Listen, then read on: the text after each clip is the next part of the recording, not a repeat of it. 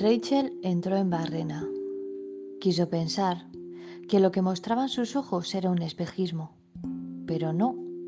Su novio estaba saboreando la boca de una joven rubia y escandalosamente espectacular.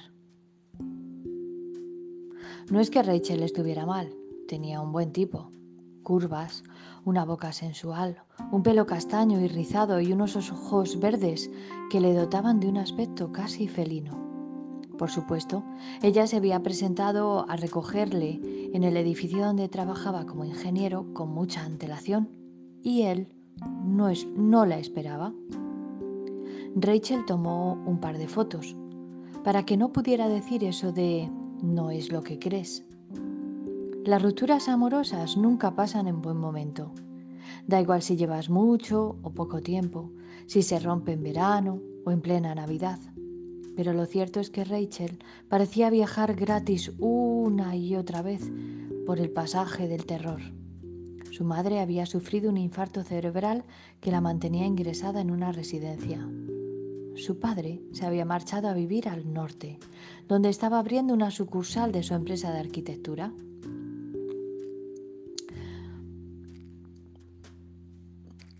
Ella se sentía muy sola aunque tenía a los otros dos magníficos, como se hacían llamar. Sally viajaba continuamente, tampoco quería dejar sola a su hermana. Como la casa en la que vivía Rachel era la más grande, las dos chicas decidieron vivir juntas, para que Sally se quedase a gusto con ellas. Se trasladó Fátima, una especie de ángel, ama de llaves, abuela, cocinera y consejera que había cuidado durante años de los mellizos tras la muerte de su madre y enviada por su desconocido y millonario padre. Rachel entró en la cafetería del holding en el que trabajaba su novio, Efren. Se acercó sigilosa con dos gin tonic muy fríos. Y cuando ya estaba junto a ellos, que seguían buscando tesoros el uno en la boca del otro, derramó las copas sobre los dos. La mujer empezó a gritar. Efren se puso muy pálido e intentó hablar con ella, pero Rachel ya no estaba. Tardó un poco en llegar al coche. Había estrenado zapatos y le molestaban, aunque la peor rozadura, la herida que más dolía, era la de su corazón. Como por inercia condujo hasta la casa de sus amigos. Amina estaría allí, Sally había regresado de uno de esos viajes un poco más largos. Abrió la verja de entrada al garaje y aparcó. Los hermanos estaban en la cocina preparando algo de comer. Al verla, al verla entrar, dejaron lo que estaban haciendo. Amina la abrazó y el dique de la presa de sus ojos estalló. Rachel ni siquiera fue consciente de que había alguien más en la casa, el amigo buenorro de Sally, Karim, comandante como él, a quien llevaba años sin ver. Sally se acercó a ella. Vamos, Rey, dinos, ¿qué te ha pasado? dijo para entender lo que dañaba a su casi hermana.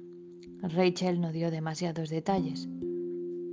No es que Efren fuera, desde el punto de vista de los hermanos, el hombre ideal para su Rachel, pero tampoco esperaban que le fuera desleal.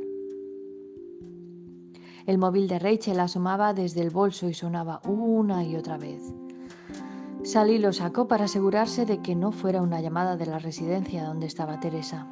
No lo era. En la pantalla lucía el nombre del maldito Efren. Sally descolgó y se apartó del grupo. Solo voy a repetirte esto una vez, comenzó a decir. Sally, tienes que escucharme. No sé qué me pasó, se excusó el desgraciado. Lo que no sabes es lo que te va a pasar si vuelves a acercarte a Rachel. No la llames, no la escribas, no la mandes flores. Si respiras a más de tres kilómetros de ella, te juro que te corto las pelotas. Al otro lado se oyó una respiración y un tartamudero. solo dile que lo siento. Y Sally colgó el teléfono, sin ver a los tres espectadores que le estaban observando. A esas alturas Rachel empezó a reírse a carcajadas. Le siguió Amina, Sally y, como no, el hombre más perfecto que había visto en su vida. Los años habían hecho de Karim una especie de escultura griega. Los vaqueros cosidos a su piel, músculos que ella ni conocía marcaban su anatomía, y esos ojos oscuros y tez color miel que suele adornar a los hombres de Arabia. nota mental. ¿Es posible que haya en este mundo una sonrisa más perfecta? pensó Rachel.